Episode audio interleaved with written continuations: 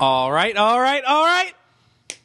Welcome to Highlander Rewatch, the podcast where each and every week we talk about another facet of the Highlander universe in detail. I'm one of your rewatchers. I'm Keith. This is Kyle. And this is Eamon. Are you sure our first rewatcher wasn't Owen Wilson?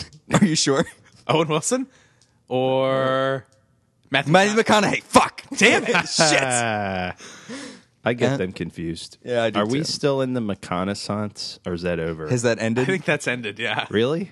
What What's was even- it? Dallas Buyers Club. Uh, space movie. Uh, space. What was it called? Oh, Interstellar. Interstellar. More like Inner Smeller. Am I right? Very good. Well, True this is- Detective. True Detective. Oh, right. True Detective. Time's a flat circle. What? I like that True Detective too. That was really good. I really liked that. I didn't see it. it's, supposed, this is a confusing bit then. it's supposed to be shitty, right? it's supposed to be, yeah. Uh. With I have not seen it. Vince with Vaughn. Vince Vaughn, which is Yeah. surprising. Colin Farrell? yeah. yeah. Who would have thought something with Vince Vaughn sucked? Uh, anyway. That's a surprise. Yeah.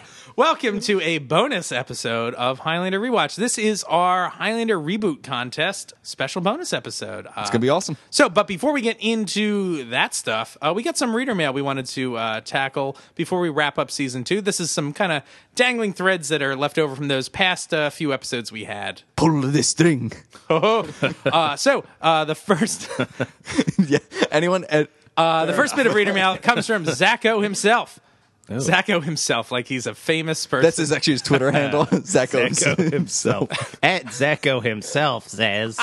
I don't know what that voice was. I don't know either. Uh, so Zach says this is in reference to uh, Legacy. Uh, this episode was frustrating to me. Amanda was the focus of the plot, but she never had a moment to shine or anything to do really. In fact, the only thing Amanda actually got to do was be an attractive love interest and use a frying pan. This episode is basically Duncan mansplaining how to be an immortal.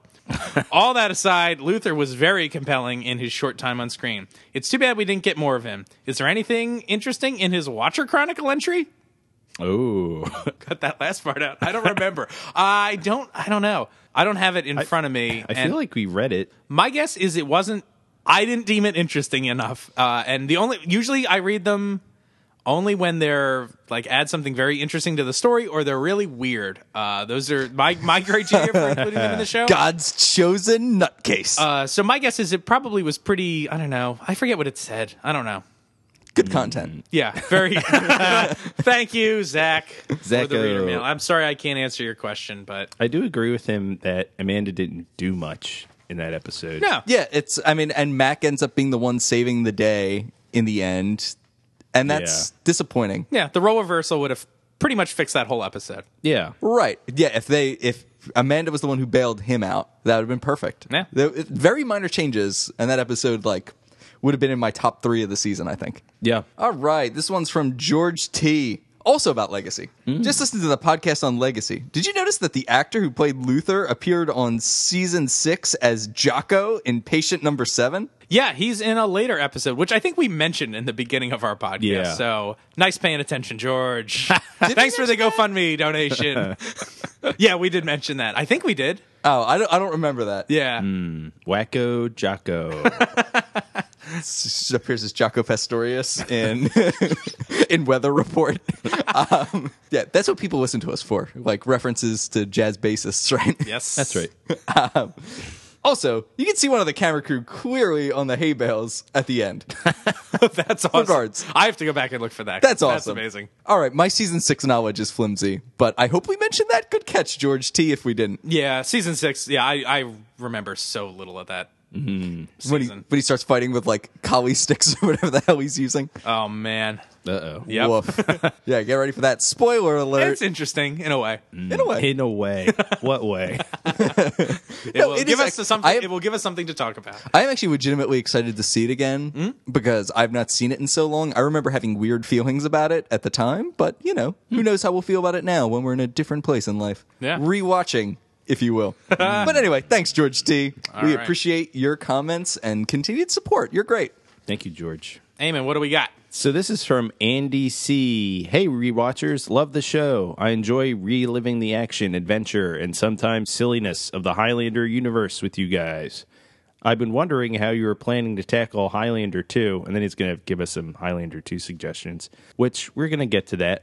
We're not going to do it right now, but thank you, Andy. We'll take these under consideration. Yeah, thank you. We're very excited about pressing on and doing Highlander 2. Yeah, so tune into that coming very soon from your rewatchers. Highlander 2. And then also, he, points out something good that, like, I That don't we're know. awesome. Oh, Yeah, that we're awesome. That's like key to it. But that, like, I don't know. The silliness, like, we like gently rib the show a lot, but like, the silliness is like a real part of what makes it like special to me. Yeah.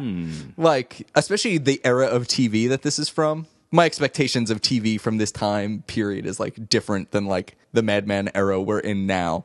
So I feel like if it didn't have some of this goofiness, I don't know, it would occupy the, the same space in my heart here in 2016. Yeah. 2017, fuck. Ah, Happy New Year. And Andy Happy ends, New Year.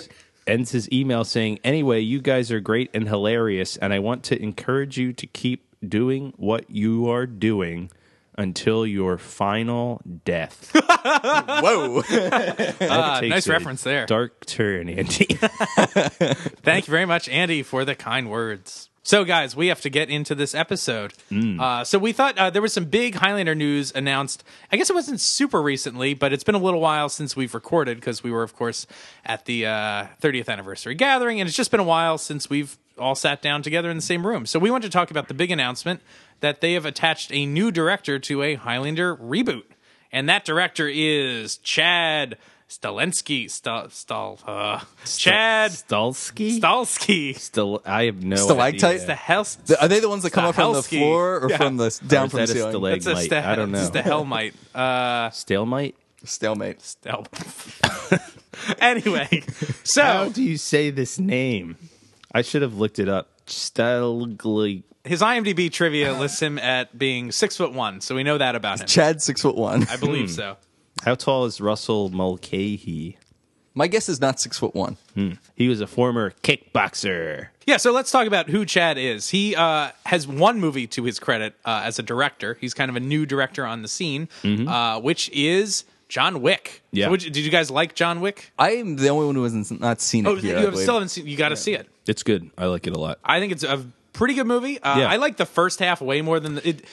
Yeah. feels in some ways like it could be a short movie. Yeah. uh, like there's a club scene in the movie which is like super awesome, Awesome. and Yeah. Mm-hmm. feels like that should be the end. Uh, But then it's kind of not, and it kind of goes on a little bit more. It's a movie that like has more plot than it needs, and it does not have much plot, but it Yeah. still needs less. Uh, It still needs less. But it's a good like revenge type movie. Hmm? Keanu Reeves is good. Good action stuff. yeah, cool action, cool style. Yeah. it's good. Ah. It's a fun ride. It is. It's like it's definitely one of the best action movies I've seen in a while. Yeah. Uh, it's awesome. Uh, It's so a this good guy's time. background is primarily in stunts. So I don't know if you guys are familiar with some of the movies he's worked on. Um, like he actually used to be like a body double for people like Keanu Reeves in The Matrix. Oh. Um, so he's done stunts for and choreography for things like V for Vendetta, 300, uh, Live Free or Die Hard, X Men Origins Wolverine. Ooh, Uh, I'm sure the stunts are fine in that movie. But, Sure. yeah, but the movie is bad. But how's the gambit in that movie? Uh, let's see, what else has he done? Uh, the Hunger Games, Tron Legacy, Iron Man 2, Serenity, Triple X, State of the Union, And we're getting a new triple X. The Return of Xander Cage. yeah. But what about Ice? What happened to Ice Cube though? Yeah. Well, we're just gonna get the triple X four. The return of whatever the hell his character's name is in that movie. Maybe they have to like fight for the truest triple X. yeah. Don't stop, get it, get it. He did Escape from LA, some stunts on that. Nice. Wild yes, Wild yes, West. yes. Tomorrow Never Dies. oh. He was the stunt coordinator on the video game for Tomorrow Never Dies. How do you have a stunt coordinator on a video game? Well, I does- guess yeah, what I does guess they that have to throw mean? punches and stuff. So I guess you have to animate like what movement looks like. That's my guess. Put someone in like one of those mocap suits. Yeah. Or if it's just yeah for for those purposes, like coordinating how the mocap capture sessions run. Mocap capture. Yeah, you're That doing is- Ay ay ay. The pizza pie. Good God. I've been a huge fan of the original property since I saw it in high school, he told The Hollywood Reporter. Such great themes of immortality, love, and identity are all wrapped up in such a colorful mythology. Blah, blah, blah, blah, blah. That's a quote. Well, I'm, Seems I'm like very he likes excited it. about this. Yeah. Yeah, because he definitely, I think, wanted to do this project. This isn't him getting randomly selected. I I believe from what I've heard, he like championed being the director of this. I just, you know, it sucks when a movie comes out that you're interested in, like a franchise movie, I guess. And then you look at the other movies the director did, and it's like Resident Evil like, Five. Russell Or McKay. something. Didn't he? Isn't that Russell? Oh shit! Racerback. Sorry, Russell. He did one. of- Was it Resident Evil? He did one of or yeah, it Underworld? was. It was. Yeah. Okay. Oh, did you guys see Underworld Blood Wars? No. you knew Why that. not? You weren't there opening night. I got my advanced tickets on Fandango. Wow, Van Tank. Very exciting. We'll keep you uh, keep everyone out there posted on uh, new news. about about the development of the Islander reboot, uh, but we're excited excited oh, excited to see what comes from it, especially casting and any sort of uh, rough story outline that might get released. We'll see. you think this thing's actually going to get made? I do, Yeah, I do. cool. My theories are that it would seem that Lionsgate has been very pensive in the past about allowing anything to do with the original Highlander movie happen. Yeah. Uh, including like art, such as magnet sets uh, Hmm. that might feature characters from that movie, is not allowed. Uh, but there was the release of the comic recently, I Right. Mm. guess. Which wait, did that come out? No, Not yet, or almost. It's going to come out soon. soon it's not out. Not out. We'll have I'd to be talk about very that. surprised if it was out. But I feel like they are now starting to roll out new Highlander original content. And Mm-hmm. I feel like that means that negotiations have probably moved far enough along that they are pressing ahead with m- movement on the franchise at least. Cool. Yeah, and we're in an era where like they stand to really make it go. Like the the integration between a movie, a TV show in the era of Hulu, Netflix, and you know the ability to tell continue like ongoing stories, the renewed love for fantasy and shows like Game of Thrones and Westworld. The time is right for them to do it. Like if it doesn't get made now, I'm skeptical that it'll Yeah. ever come back. Yeah. Yeah, now's the time. So that's why we decided to have a Highlander reboot contest. And we started this back when we finished, I guess, our movie series, or was it a little later than that? I think we I said. think it was right after. yeah. Uh, so it's been a while. It has been a while. I think it was we were like, oh, it'll end when season two ends, and that took a long time to happen. Yeah. Uh, but we have sponsored a contest, and the idea was that you could write us essentially your elevator pitch for what a new Highlander movie would be, uh, 500 words or less. And uh, we got a bunch of responses, and we're going to read them. But we also wanted to take part in this contest, or not in the contest, I guess. We're disqualified In the exercise. in the exercise. Uh, Mm-hmm. so we all took a shot writing a kind of short reboot treatment. Um, so we thought we'd kick it off by reading those to you now and talking about them. So All tell right. us about your reboot, Kyle. Okay, so we open in a grittier version of 21st century New York. Open on a ragged looking man in a tan trench coat, poorly shaven, a real Lambert type. Lambert. White, white white tennis shoes. yeah, white tennis shoes, you can barely understand what he's saying. He's got a vacant stare. In the garage. Uh, He's a superhero, but actually, he might not be. He checks in at the front desk of a building, indicating that he is expected, and his name Russell Nash. He takes a elevator ride up to a large room filled with rare items. He starts making his way toward a large octagonal, octagonal room full of treasures. The camera whips around, and we see a younger-looking Tom Hardy type, uh, and the camera cut is accompanied by a loud buzz. The younger man is hiding in the sha- is uh, shown to be hiding in the shadows, sword drawn. Nash turns the corner and narrowly deflects a cut. When the younger man notices him, he says, "Wait!" But a fight ensues, tearing apart the treasure-filled room. As they fight, you see flashbacks to earlier in the past, the same two men in different outfits fighting in different places. The fight eventually draws to a close. Nash loses, and the other man states, There can be only one, and takes his head. A voiceover ensues, ensues, accompanied by a cut to what appears to be a radio studio. The camera focuses tightly on the speaker's mouth, uh, who speaks in low, dulcet tones, indicating that there's been a change in standing. The Highlander just encountered an old friend in the Big Apple, and Nash won't be coming home for the holidays. I like the twist of uh, Nash is dead. Yeah, I, I thought that'd be fun, just as an Easter egg that Well, that's that's in line with your uh, like the Highlander TV shows should start off with the main character dying in the beginning, and it, this is kind of fulfills that same sort of thing. It's like, oh, this is what you think is the main character. It's not the Lambert. It's actually just Burt Lambert is the star of this. That's is that going to be your treatment of it, Eamon? That's right. It's all just going to start off Burt Lambert. All Burt Lambert. He fights other immortals with a garrote. Yeah. Anyway, the victor, now revealed to be Connor, surveys the room, which has been badly damaged by the fight and ensuing quickening. Connor lifts up a damaged shield and notices reflection in the metal, triggering a flashback to uh, an earlier uh, war in which the McLeods fought the Phrases. Now we get to see Brenda for the first time. She and Mac are, in fact, already in a relationship. She eventually notices the damage to the apartment and tries to figure out what's going on.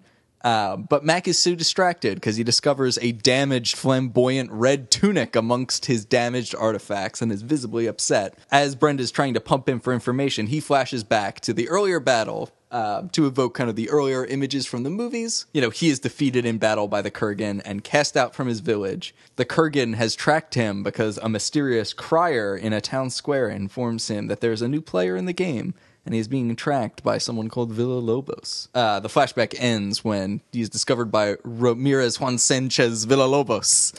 Ah. We cut back to the present where Brenda storms out because Mac is not being forthcoming about what the fuck happened. He's staring at tunics. yep. I just come here to spend time with my boyfriend, and all he wants to do is stare at a red tunic. Later, Max seeks uh, advice from an old, his old friend Castigear, who in this version is a badass black woman. They discuss uh, Max ladies problem, lady problems, and uh, his decision not to tell Brenda about his nature as an immortal. She reminds him of the the lessons Ramirez taught him, and we get a flashback explaining to Ramirez explaining the rules of the game and teach and uh, training Duncan in how to fight. The montage includes a special disarming technique that Ramirez attempts to teach Duncan. The montage ends when Mac masters it and seemingly defeats his teacher. Ramirez then explains that the Kurgan is completely indifferent to the suffering of mortals, and if he wins the game, it will be very bad for all humans everywhere. Ramirez doubts that is unsure whether or not he could beat him and hopes that Mac can learn the skills he needs to survive. Mac asks wistfully if they were the last two immortals, would Ramirez take his head? Ramirez laughs it off and repeats the most important rule. There can be only one. In the present, Mac decides to go looking for Brenda and try to explain himself to her in some way.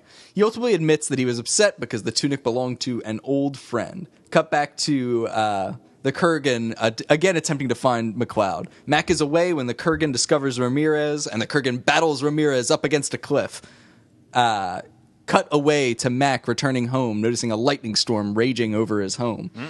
Back in the home, the Kurgan departs Mac's home, giving his wife a menacing look, but determining that she is not worth it and moving on. To repeat, he does not sexually assault her. there is no sexual assault in this movie. I like that. Yeah. Do you that's- like the sexual assault or the No, lack I like the, thereof? the lack of sexual I like assault. that. Well, Uh oh, my, my reboot's a little heavy. Heavy. it's my just sexual assault the whole time. yikes.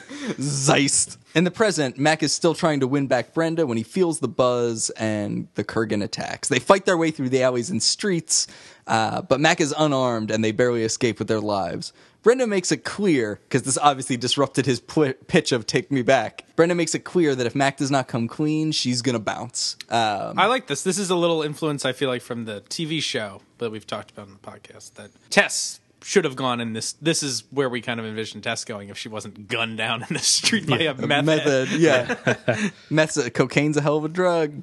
no, that was a, that guy was a hell of meth a head. drug. Actually, no, he was like a heroin guy. I think feel good about that. Is heroin? That he was a heroin guy. Yeah. Uh, is anyone? Did anyone uh, use the F word in their uh, treatment? By the way, of like writing fuck. no. Like uh, any- other F The other F word. Is there a lot of that? Again, mine's got that too. Just all over the It's place. just sexual assault and a lot of homophobic slurs. Ugh. Mine's getting a limited release too. Yeah. Darkness 26. Limited release. In any case, Mac then flashes back after being confronted with this choice. He flashes back to the death of his his wife as a montage of her aging ensues. She dies. Mac is devastated. He buries his clan sword uh, with his wife and heads off with Ramirez's sword. In the present, he refuses to tell Brenda the secret of his immortality, and she leaves. Bummer. Brenda, though, continues her investigation as to what's been going on by uh, confronting Mac's old friend Castigear. Castigear doesn't blow up Mac's spot, but assures her that Mac's heart is in the right place. She has a flashback to their first meeting uh, on a battlefield in World War One, in which she was serving as a medic for uh, Ottoman troops. Mac gets the drop on her and has the opportunity to take her head, but decides that the war has made him tire of killing. He's inspired by the fact that Castigier is acting as a healer rather than a soldier. In the president, in the president, uh, in the president. in the present, Cassier does not rat Mac out, but resolves to keep his secret. Later that night, the Kurgan finds Castigear and gives her the opportunity to walk away if she'll serve up Mac.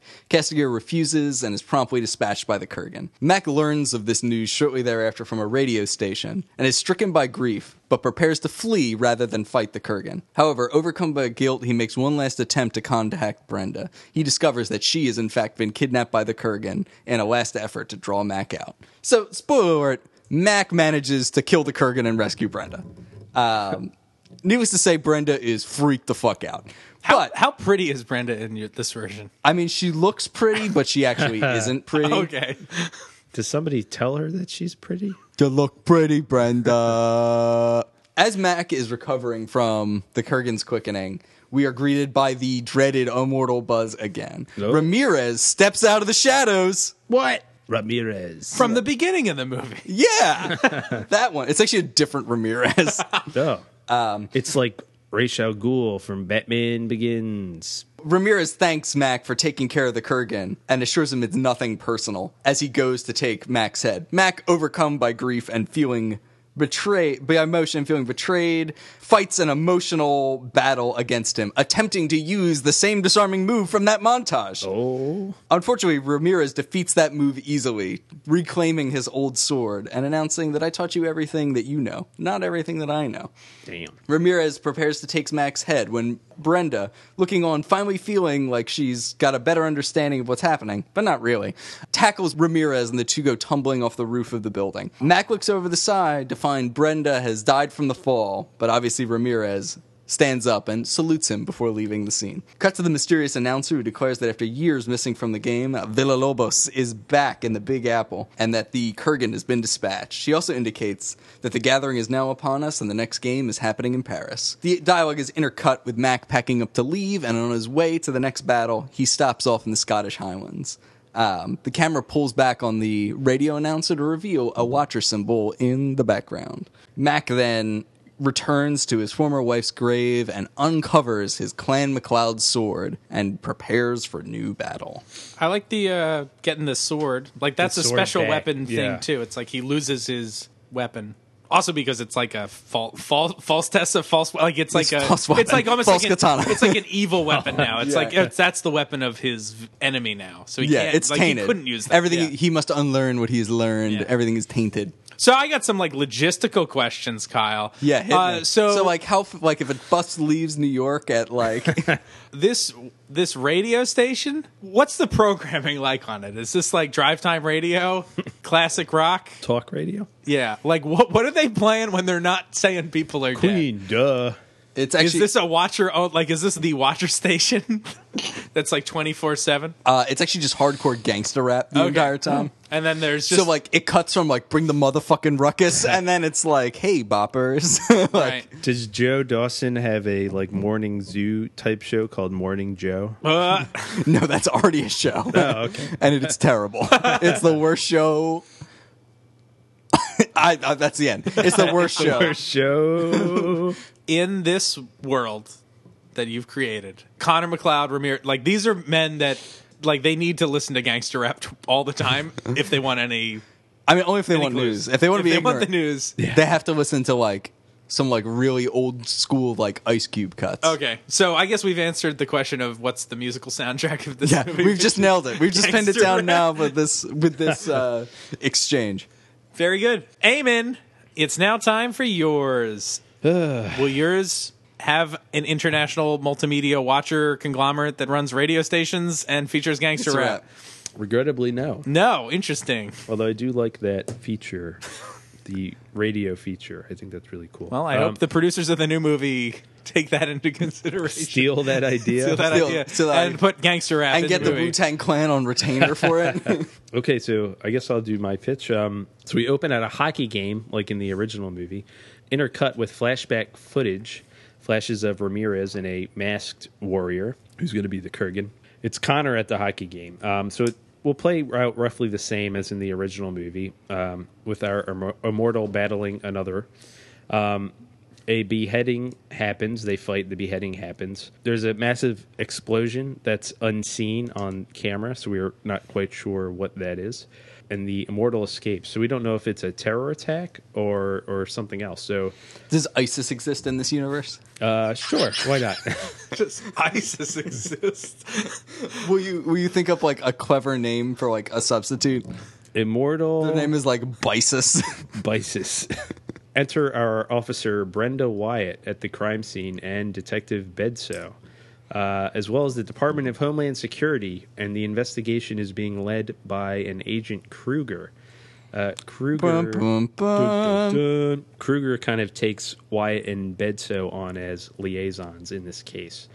Um, so then we catch up with Connor. Um, he's at his silver room, and he looks at Ramirez's katana in there, and we get a flashback. For this, I, I kind of didn't deviate too much from the original. Like, there's still the mentor-student relationship and all the stuff with Heather. Kurgan eventually uh, appears, and he's a masked figure in the flashbacks. Um, so you never see his face, but he defeats Ramirez. Connor, you know, comes across the battle scene and saves his sword. Uh, throughout the movie, if Connor does use a sword, for the most part, it's going to be his Scottish claymore. Does it break into three pieces? yep, that's right. Comes out of his suitcase. No one, no one's spent sufficient time talking about the snap together blade. No. Yeah. That's actually just gonna be the. I'm surprised that wasn't reboot. That was well, reboot. That was just all that. Well, that's uh, midichlorians. The the snap of blade is made of midichlorians. yeah, it's that force that penetrates and binds your sword. that's right. Darkness 27 penetrates and binds us. Penetrates and binds Your sword. your Let's sword. be the tie that penetrates and binds. That's a hymn. Moving The on. doxology. yes. the toxicology exam. Blessed be the midi Kruger and uh, Wyatt and Bedso are tracking down Connor as a lead. Um, so Wyatt and Bedso go to track Connor, and Kruger sets off on his own investigation, tracking a lead. Um, so, I got a lead right now. ooh, a little lead. The Glengarry Glen Ross leads. And to you, they're gold, but you don't get them. Coffee is for closers, Keith. I know. I'm like, I know. Li- Lion's Head beer is for closers. That's what we're drinking. Sorry, Eamon, we keep interrupting. That's okay. This is awful. Wyatt and Bedso go to question Connor, and Kruger is going to track down his lead, which turns out to be Castigier. Um, Bedso gets a strange sense of deja vu when he's questioning Connor and goes off on his own investigation. And Wyatt and Connor are kind of, you know, butting heads. Meanwhile, the masked figure from Connor's flashback confronts Castigier. They have a fierce fight. Castigier is defeated. The next day, we find Wyatt, Bedso, and Kruger at the scene of this sword fight with Castigear.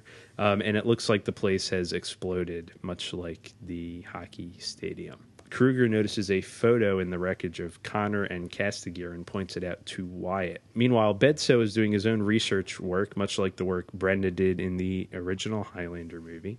So Bedso eventually uncovers that Connor is the same man that he was investigating at a similar crime at the very start of his career. This floors Bedso. This is like a big shocking moment in the movie. It's supposed to be that. he yeah, finds I, I like out this investigative element that Connor's an old guy. Mm-hmm. He's a superhero. superhero. He goes to Kruger with his findings.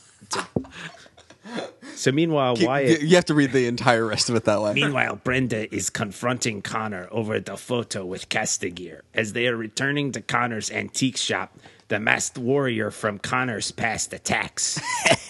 This is special guest star here. Christopher, Hello, I'm taking over. Christopher Lambert reading this pitch. He's so excited about I'm it. so excited about these new movies, these remake movies. that I'm going to star in. and, and Mr. Lambert, do you envision yourself being the being the Highlander in these new movies, or are you going to take like a, a more supporting role? I'm going to be the star. That's the best part of this is that you're still in these movies. I'm still in them. I'm in the, the movie. I'm the Highlander. So, are you going to be the Bedso character or the Connor McLeod character? Connor McLeod, of course. Of course. I'm not John Polito. May he rest in peace. He left us too soon. May he rest in Polito. Rest in Polito. That's right. Oh my god. Eamon, are you, are you back? You're gonna redress back. your. Lambert's gone. I don't know what happened to him. Uh, I missed him. Uh, you guys always miss each other. It's know. really What's up sad. with that? Brenda and Connor are attacked by the masked person from Connor's flashback. The masked man mortally wounds Connor. Uh, Brenda saves Connor from getting his head taken off. Then, much to her supply, surprise, Connor revives and they both escape. Brenda is filled in on the immortal backstory and brings Connor to Bedso's office to try to, you know, regroup. Uh, Connor gets the immortal buzz, and in walks Agent Kruger. So Kruger is revealed to be an immortal, and basically the beans are spilled, and Kruger is this masked Kurgan that's been haunting Connor's nightmares. Damn. Damn.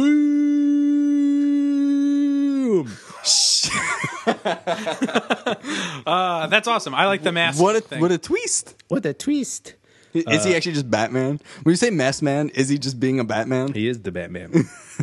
I am the Batman. so uh, basically, Connor and Kruger Kurgan have a final duel, and Connor returns to his silver room to get Ramirez's sword for the final battle because he's disarmed in his earlier fight with the Kurgan, so he doesn't have his sword anymore. So the the Ramirez sword at the end, he like kind of grabs back. So it's like the reverse of Kyle's right. story. That- oh, that he go hence he goes and gets Ramirez's sword Yeah. instead of going back to get his Scottish one. Yeah, just kind of. I like that. Yeah. Well, I think there's like a there's like a real theme of these weapons here. Like, Yeah. I think that's like rich material in some way. Right. And uh, I don't know. In the movie, it's just kind of like he has this sword now. Ramirez's sword. Yeah. Like he never really explains why he takes it. Maybe it's better. I don't know. But anyway, Well, they, there's a lot of ink spilled about how it's better because right Oh, doesn't yeah, Brenda right, discover it because yeah. it's like goddamn magic in some Yep. way. This is like finding a, a Ferrari in the Yeah. 1500s or he's something. like, "Shit, I'm taking this." Yo, give me that.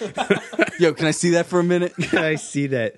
Can I hold that? That's when I always like. No, you can't hold it. Connor and the Kurgan duel. Connor wins, and then there's the first full quickening we've seen. So in the whole movie, we don't see quickenings. That's the uh, Which is why they might be terror attacks. yeah.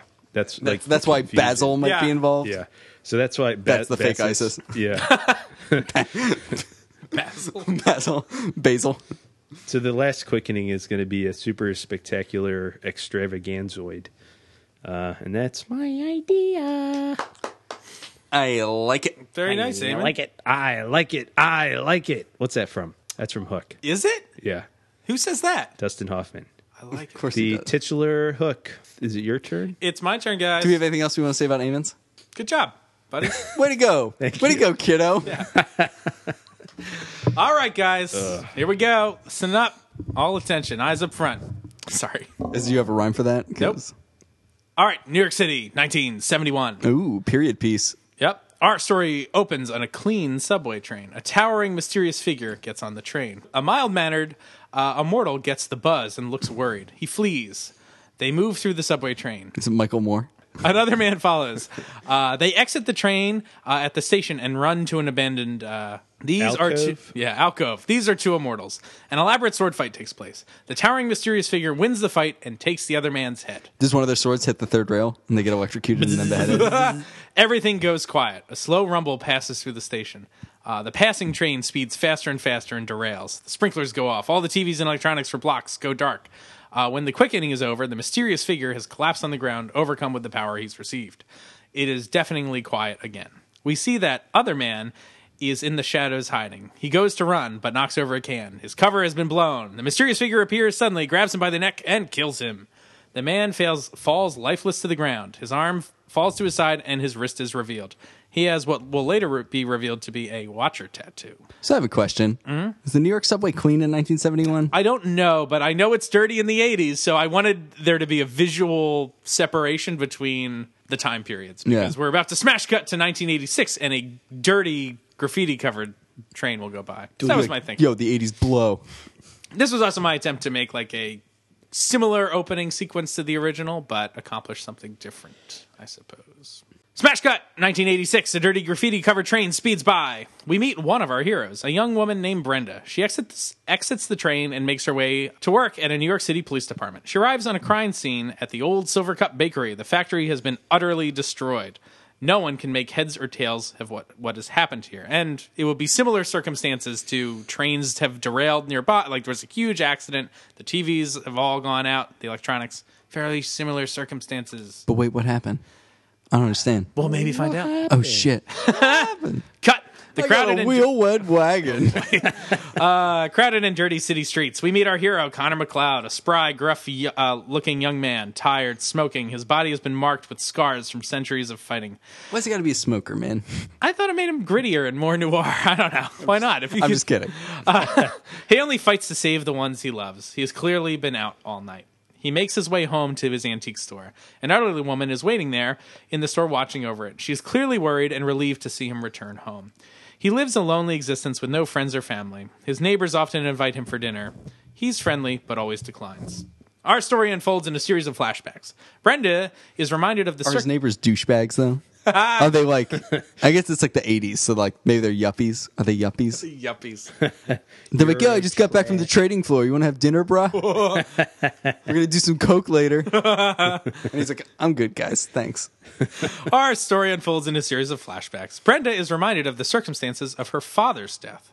We flash back to her youth. She has been put, being put to bed by that same watcher we met earlier, Joe. We saw murdered at the beginning of the film. He is telling her a fantastical story about warriors locked in battle to the death throughout time. He describes the quickening in fantastic detail. In the present, Brenda uses this memory to revisit the crime scene and investigate further. Uh, she discovers shards of a sword embedded in the wall and gets it analyzed. She visits home and looks through her father's library. She finds his books on swords and history. She finds a secret stash of books with Watcher Chronicles. Through the Chronicles, we're able to flash back to Scotland. Connor MacLeod is a simple farmer's son. He is impatient and brash. He looks forward to battle one day. He is driven from his home by invading forces led by the Kurgan, donning a black, black dragon armor.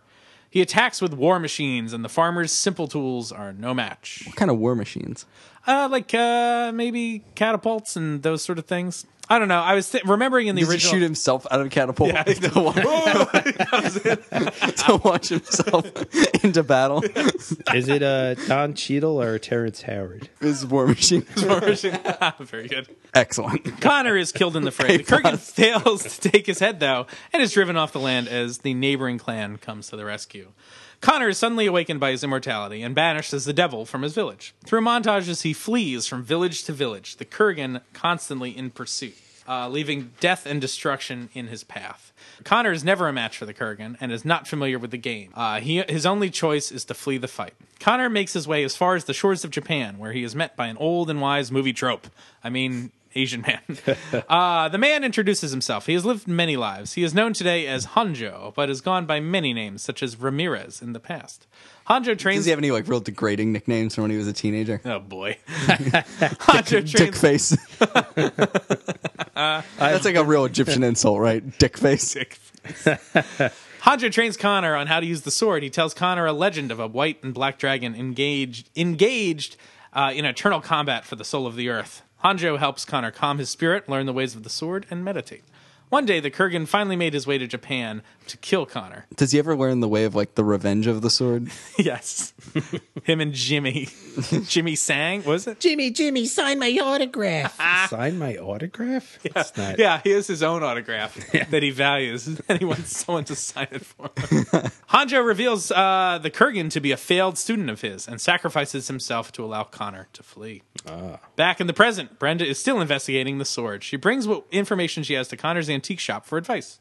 Is is Donnie? What's his name? is he gonna make a resurgence? Is who? What? Who? What's his fake? Jesus The Christ. Eat Man. Johnny, Johnny Yen? Yen? Yeah. No. What's the Jesus Christ? Connor is deflected and brash. I don't know. He wants nothing to do with this. While in the antique store, Brenda sees things on the wall she recollects from the stories and chronicles. She begins to get suspicious of who Connor really is. Through flashback, we see Connor return home to Scotland. His parents are now old and dying. The village has been rebuilt. Connor MacLeod is now only a legend. He meets a young woman and falls in love. Through montage, m- montage, we see her grow Montage. old and die in his arms. In 1986, Immortal Battles and the investigation continue. We witness the Kurgan terrorize the city. Brenda continues to investigate these chronicles and uncover information about the Watcher organization. She finds an extremely old chronicle, and we see a flashback of a younger Kurgan who fell in love with Honjo's adopted daughter, Shakiku. Her passing drives him mad. The old chronicles will hint at an immortal as old as time itself, Mythos. Brenda feels Connor's pain and understands why he is a recluse. She brings him out of the darkness and makes him once again believe in human connections. In 1986, Brenda's investigation into the Kurgan eventually leads her to find the Kurgan himself. She is captured and being held as ransom. Connor tells his secretary goodbye as he goes off to face him in battle. We flash back to their first meeting. On the battlefields of World War I, Connor is fighting Germans and rescues a small girl, Rachel, from being killed. The town is being flooded by poisonous gas. As Connor runs away with Rachel, he gets the buzz. Far off in the distance, we see a hooked hand come into view. It's it's it's Hook, right? Yeah, it sucks. Because they're, bas- I they're like basically it. immortal, I right? like it. I like it. they, they are immortal in that movie. There's a real connection here. And then finally, 1986, the finale of the film arrives in Chinatown during a festival. The streets are crowded. There are fireworks going off and dancing dragons in the street. A chase ensues. Are there climactic double battle. dragons in the street? Probably. Connor uses meditation to calm his nerves, work his way through the crowd, and block uh, and defeat the Kurgan. He grips uh, his white-headed dragon sword tightly, and a huge quickening commences, becoming indistinguishable from the fireworks and celebration below. A mysterious figure has been hiding in the shadows, watching this entire fight take place. Brenda is rescued and later returns home. The mysterious man is waiting for her. He explains that he is what is called a watcher, and her father was a watcher as well. He has to recruit her to the organization. He introduces himself. His name is James Horton. Ooh. He's like Samuel L. Jackson at the end of Iron Man. That's right. So anyway, that's mine. So I like the kind of the dragon component. There's a cool yin yang action going on. You know what's crazy? When I was writing this, somehow we didn't bring this up in our movie review. Like we spent a lot of time talking about the symbolism of the Kurgan as like the devil and he's a dragon in the Right. movie and eventually becomes a dragon and he's definitely the black dragon. I don't know how I missed the fact that Connor has a white dragon sword. It's like god damn it, there's two dragons in this movie. So I was like, oh shit, that needs to be a bigger part of this cuz that seemed pretty cool. There's no Chinese myth dragon in Pokemon. Have you seen that? Yeah. It's because it's the best. Chinese myth dragon. I'm glad that I'm glad my only comment on yours was was to make a reference to a ten year old internet video of like a, a bunch of like dudes in Brooklyn watching Pokemon. Pokemon. Very But no, I liked yours. Uh, yeah. You guys both put in like movie things that I didn't really put in mine. Like Kyle had the radio thing, and you have like the the cuts, like the the subway cuts, like transitioning like shots. That's something I didn't really. There were just like visual of. things that, like the opening Yeah. sequence of the, the the the original movie is so striking. Like that was something Yeah. I wanted to like work. It's like, oh, what should the opening of this movie be, and what should the Right. final? Like, it took a while to figure out like where should this end. Like I'm in one draft of mine, it was going to end on a subway train. Yeah. Oh, and it's like I don't know. Like I know in the original Highlander script, at some point it was going to be on like the Statue of Liberty, and I Hmm. was like, yeah, you could do that, but in some ways it seems cheesy. but like, and also X Men already did that. Yeah, I don't know. Yeah, So I yeah. eventually ended up at like Chinatown, and it was part of the like that dragon theme kind of came a back, and the cool fireworks and that sort of Yeah. stuff, and having it be very messy there, like lots of people in the street and scuffling, and People in the streets, in double the streets. dragon Dancing in the sheets. streets. Did you say dragon in the sheets? well, I'm a dragon in the streets and a Double dragon Double- in the, sh- in the right. sheets. Hey, should we read some fan submissions? absolutely. Ooh. All right, Kyle. I'm up You first. want to read the first one? yeah. The first submission is submission 155 from Matthew W. Highlander, present day. Movie opens to a hooded figure walking through a dimly lit alley. Two men are talking amongst each other, and at the far end of the alley, the hooded figure comes to advance. The man asks the hooded figure to identify himself. The hooded figure says nothing and continues to advance. The men snap their fingers, and all of a sudden, men start appearing out of nowhere and begin attacking the hooded man. The hooded man dispatches each opponent with ease, two to three punch combos, and the men are dropping like flies. The hooded man never sh- uh, slows his approach. The hooded figure reaches the final two men and makes quick work of them. The hooded man lifts one of the thugs from the ground straight into the air and says, Where is he? The hooded man sh- oh, shouts. That wasn't much of a shout, but you get the idea. the thug just slumps over, and the hooded man drops him straight to the ground.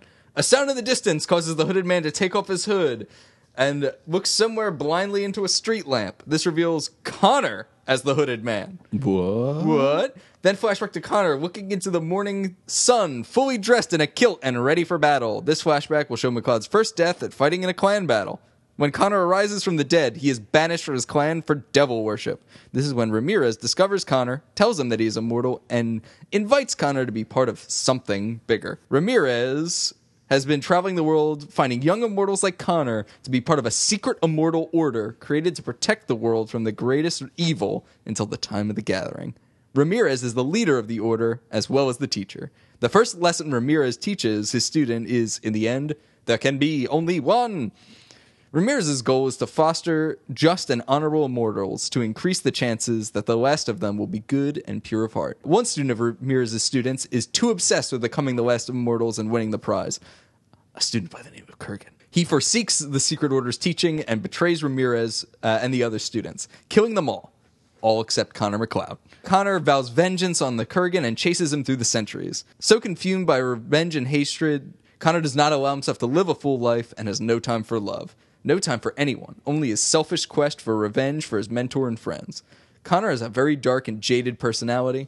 He is no enemy of mankind, but he doesn't owe them any favors either. This gives Connor a little bit of an anti hero edge. It isn't until he accidentally bumps into Natalie, Connor's watcher, that he begins to see that somewhere through the centuries of hate, he has lost himself. Natalie falls in love with Connor, breaking all the rules of her sworn oath as a watcher. Together, they track down the Kurgan to finish it once and for all. However, the tone of the movie subtly changes from revenge to redemption and rediscovering what is truly important about life and the duty to what is right. Connor kills the Kurgan, puts his hatred to bed, but doesn't feel he can be a true hero for the world. Only time will tell. There are still plenty of immortals left in, and the time of the gathering is still to come. For now, Connor is going to give love a chance for once. Aw. I liked that. It also it incorporated something that you had brought into yours, which was that the Kurgan was a former student of Ramirez as well. I think that's like a, a useful trope Sure. to give them a connection beyond just that he killed his teacher. I think that that like does work. Yeah. That I like.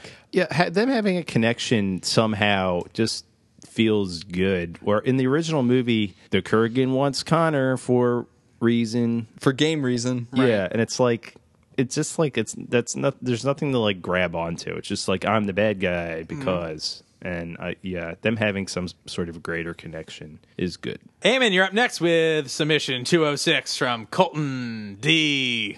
Oh yeah. I'm just going to read this whole email. I mean that's what I did. Okay. I just read it. Starts Kyle out, made up that last I should, I should just wrote that shit on the fly.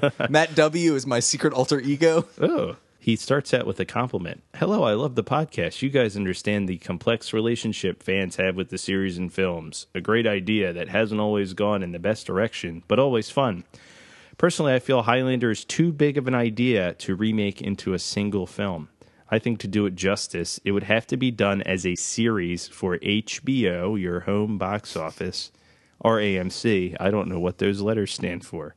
American movie, Channel. classics. Oh, Oh. Is it classics or channel? I don't know. Fuck. Spaghetti. right in. 10 to 12 nail biting episodes with a cliffhanger season finale. Some of the concepts I would bring into a remake is to char- change the idea of the game. I think it would be interesting if during the Renaissance, some immortals started to question whether there was really a game or if immortality was just another fact of nature. Eventually, there would be a group of immortals who don't believe there could ever be one final immortal, with new immortals popping up every once in a while, and that the immortals shouldn't be killing each other at all. This is similar to what the Ron Perlman mythos preached to Richie in later seasons of the TV show. Yeah, I'm sorry, Colton, but the pitch was for a movie, not a TV show. Your pitch was don't do it. it Yeah. fails. Although I will agree with Colton that I do think it will work better as a TV show. I agree, too. Uh, I mean, I think a Yeah. movie will be fine. I think a standalone movie, especially, will be fine. Yeah. But the format, I think, works. Better for TV. Yep. I agree. yes, it's- it's- the Beatles just come to the studio. Hello. I like Islander. All right. Next It's up. a great movie. Next is from Guatam S. Hey, rewatchers. My name is It's Gotham. Gotham. There it is. It says right there. Pronounced Gotham. I love your show. By the way, we have not read any of these. These have been in a sealed envelope. So I love your show, and it rekindles my d- my dare I say obsessive love of Hi- the Highlander franchise. Dare. Dare, dare indeed. I have been a fan since the first movie, loving the other movies, the series, the books, and even the CCG. For my pitch, I would go with the new Highlander TV series instead of a movie. No, you're already Disc- lose. you have You're been disqualified, disqualified. Gotham. Cool name, disqualified, bro. uh, Yeah. I'm crossing him off my. Does he have anything good to list. say? Yeah, I guess. Yeah, let's let's give you. Did we say? We definitely said movie, right? oh yeah. It Oh, could not be- yeah. oh yeah. It could not be more queer. oh yeah. My idea for a movie is not a movie. Nope. You're crossed off the list. You and Colton. Gotham has submitted a five series out, five season outline. Like it Oh. says what happens in each season. Connor fleeing involvement in multiple homicides at the end of season one, he would travel to Paris for season two. There would be training and new immortals as the two learn of the existence of the Watchers. And the, this is all the same. We've seen this before. Season three would mark the hunt for the Methuselah Stone. Yes, like in the show. Is this just a recap of the show? Sorry. Uh, it sounds like Gotham's just doing another remake of the TV show. We've seen this movie before. That's season right. five. We see Only it's Connor- not a movie. Okay, I believe that you- if I'm reading this correctly, quickly, this is an outline for Highlander the show, the series produced from 1995 to 1990 or 1992 to 1998, uh, and the name Duncan has been replaced with Connor. That is basically the way this is reading to me. Very good. Thank you for listening, Gotham. Very good. all right. All right. Oh, man. Here you go, Kyle. Sock it to me. This one it comes from Rob. Thanks, Rob. Continuity is key to Highlander. The rules, backstories, and future plans must be ironed out and adhered to unflinchingly from the start to the, for the ongoing s- success of the franchise. Respect for what is previously made Respect. for the that make the franchise popular and the fans responsible for its success as well must be given. Bringing back cast and crew with prior involvement with the saga, as well as newer experts in the franchise, is crucial. He then lists a bunch of people who were involved in the the, the previous show that should come back, including himself. He, He's Excuse a, me? He's a character in this. He's an actor. he, no, I don't know who he is, but he wants to be a creative consultant according to this list. Oh, okay. Wait, really? he, he says it and it says yes me in parentheses next to That's it, kinda funny. Hmm. as creative consultants i like it moxie Uh, also suggests that the new music be provided by linkin park and evanescence Nope. guys Absolutely not. guys i try so hard but in the end, it doesn't even matter it doesn't even matter I had to fall to lose it all. I kind of like that idea of doing like a Sinatra style, like just s- saying, sing, sing, saying. saying saying linkin park lyrics I'm sorry, Rob. we're actually In a, just, in a 2017 movie, the soundtrack is not going to be provided by Evanescence and Linkin Park. Dude. yo but eighth grade kyle will be so into that movie Oh, I'd be pumped. I'd be watching Dragon Ball Z music videos with Linkin Park music. so like i was thinking that in my version like connor should do the ko can attack to defeat Yeah. the Mm. kurgan yeah. Destructo disc, baby. yeah Anyway. Uh, adding in aspects from other franchises, including The Immortal, Forever, The Crow, The Prophecy, the historical Highlander romance novels. Wait, are seri- uh, things are colliding now, right? Like Yeah. the crow makes an Expanding out appearance. A multimedia canvas like the recent Marvel Cinematic Universe are essential. I don't think he's actually going to discuss the plot of the new movie. No, okay, there's no plot here. So this is just a general do it like This this. is just a series of suggestions. the new rebooted franchise must learn from the I think there's supposed to be mistakes of the original. The initial entry cannot be made or viewed as a standalone film with a definitive ending wherein the gathering happens and the prize is won. The new franchise can not make the same mistakes in advertising as its predecessors. It needs to be on move beyond simply being a swashbuckling adventure fantasy. The historical romance needs to be played up. Okay. Yeah. No, there's no plot here. It's Very time good. for Highlander to rightfully claim its much deserved and long overdue place among the greatest multimedia franchises like Star Wars, Indiana Jones, Lord of the Rings, Harry Potter, Bond, and Star Trek. From Rob. Um, so, disqualified. Disqualified. Did we say there needed to be plot? it's a reboot. We asked for the elevator pitch on a reboot. Did we Reboot. fuck this up somehow? I don't think so. I don't think so. Wake me up and I don't think he's disqualified for no plot. I will. I think he's disqualified for Lincoln Park. Wait, hang on. All good suggestions, though. Uh, some good suggestions. Maybe cut that out. there, there's, Wait, no, I'm there's, gonna do it one more time. Thank you, Rob. Though we we appreciate it. Uh, We try so hard. one thing, You're disqualified. Oh, we're assholes, guys. yes. also, right. we've had one successful submission so far. We've had three disqualified submissions. All right, so guys, I'm just gonna go ahead and say I'm gonna need to reread our Facebook post that there's a 30 percent chance this is our fault. I don't think so. It's, I mean, that's still it's still more. I think. likely I think than we not left our it fault. pretty open, yeah. but I think we said, "What would your pitch be for a movie? Yeah. A reboot of the original Highlander movie?" Right. So. Anyone who says we're doing a TV show is definitely definitely out. Definitely Yeah. disqualified. Yep. Not that I disagree, but that's not the game. Guys, could you wake up inside?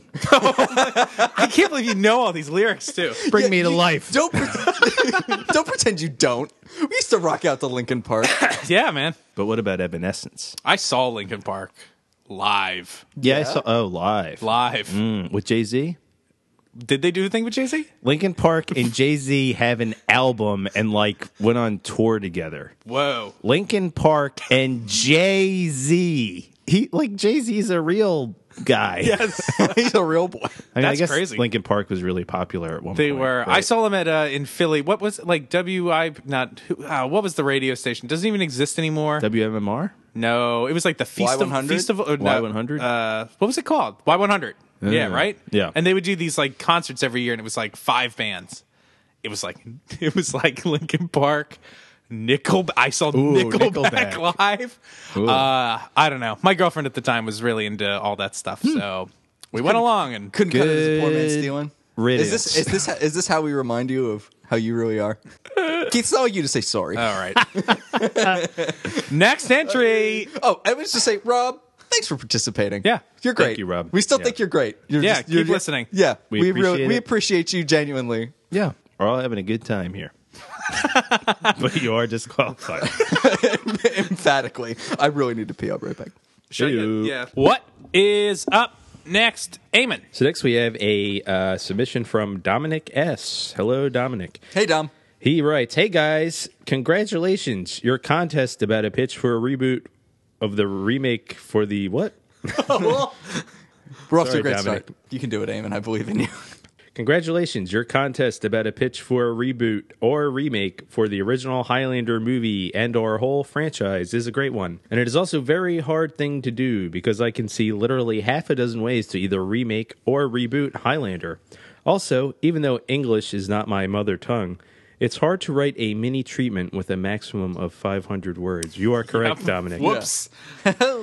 If I'd be in charge of it on a studio level, I'd probably go with a solid remake of the original movie. It's the most promising approach regarding the need for recouping money and making it a success in order to rebuild the franchise as a cinematic universe for a whole new audience generation. It might be tough to remake the original movie, but that's the issue with every remake because people will start to compare from the moment you announce the first cast member.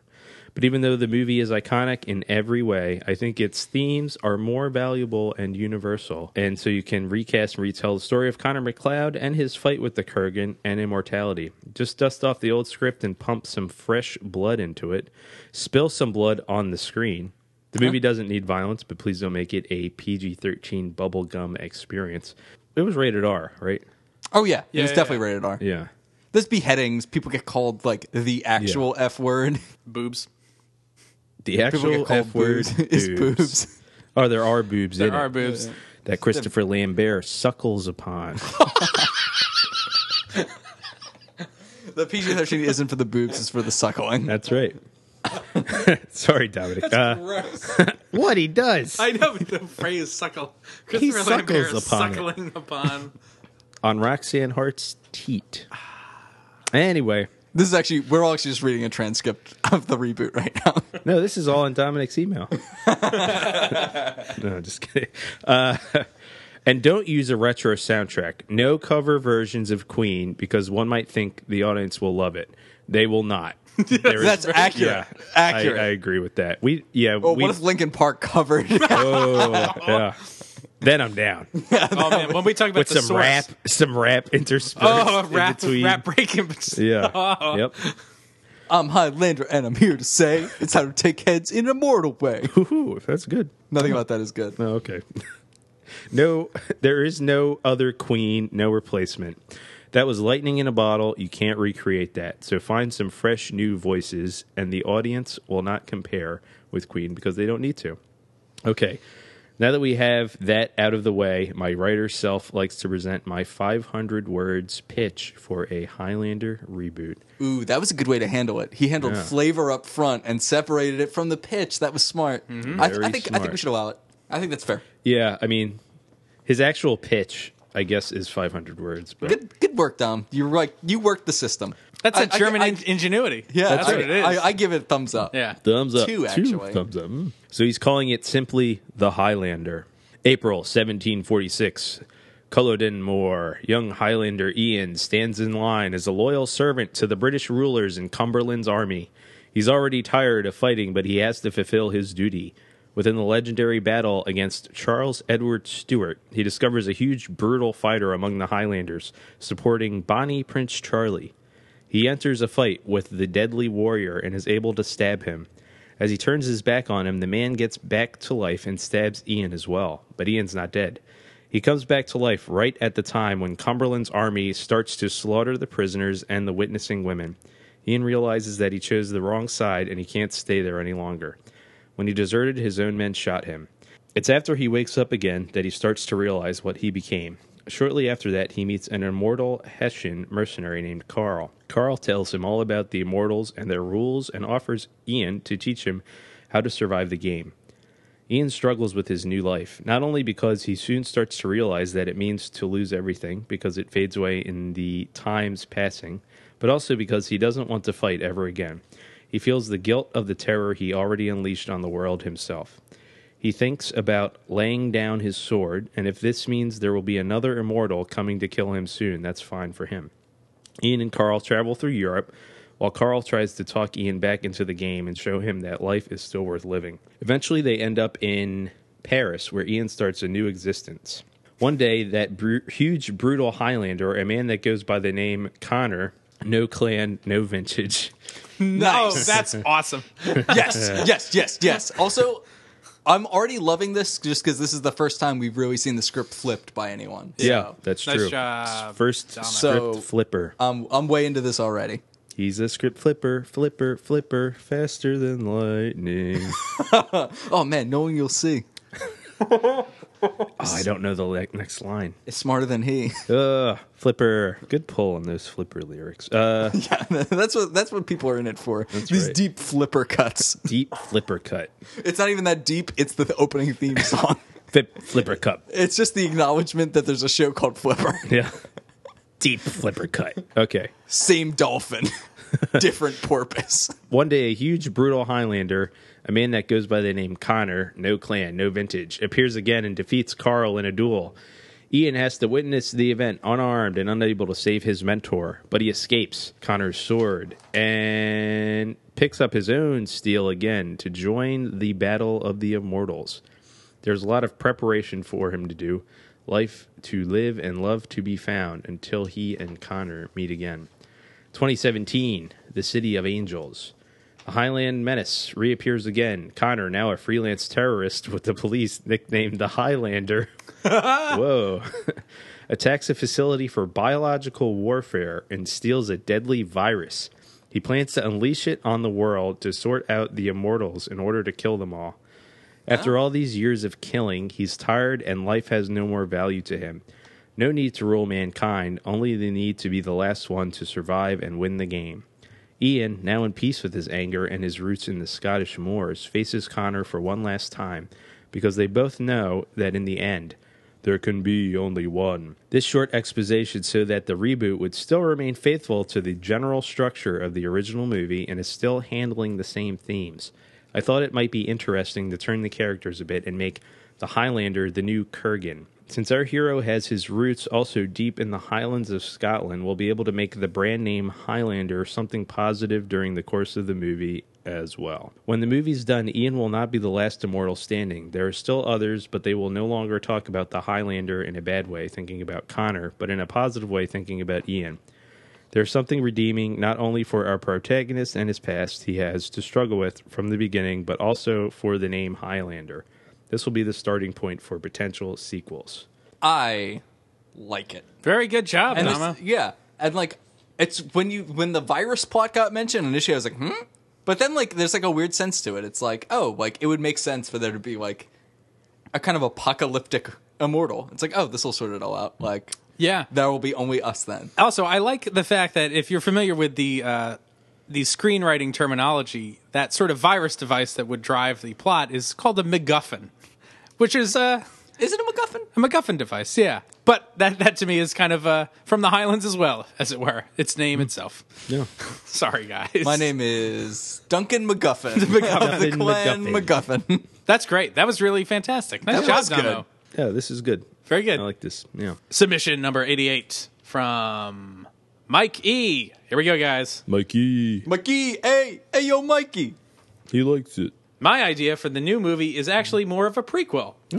The movie I have in mind would answer all of the questions. How did it start for the Immortals? How did the game begin? Who was the first Immortal? Is it, is it start on Planet Zeist? Who made the rules of the game? Was it the Zeist Masters? Zeist Masters. What happens when the rules are broken? Why do veteran and seasoned Immortals train new Immortals? How do the Immortals know what the prize is? So, I'd have to focus on this film being the f- uh, being on the first of the Immortals and have it take place in a way, way, way distant past. The protagonist will be focusing on dealing with becoming immortal. Mythos could be the m- focus of the movie. A new character in the Highlander world can be introduced, that of a guardian of some sort, someone who lives in a far off place, like in the caves, and is from supernatural origins. He is from a council from a different world, and through their psychic abilities, they knew about the arrival of immortals. I am on the edge of my seat. Yes. So like so he's so this guardian's from Planet Zeist and he's also the guardian from the source. Yeah, Perfect. Uh, Go the on. Guardian is The sent on a galaxy? it's actually just Rocket Raccoon is the star of this movie. The Guardian is sent on a quest along with his fellow Guardians in search of the um, Origin Immortals. Then the rules and laws of the game are explained to them. We see Mythos going through the stages uh, in his life, uh, going from a good man and the changes he goes through with the death of his family and friends. Then he goes on a dark path. The movie would be a combination epic, fantasy, sci fi, supernatural, action, and adventure.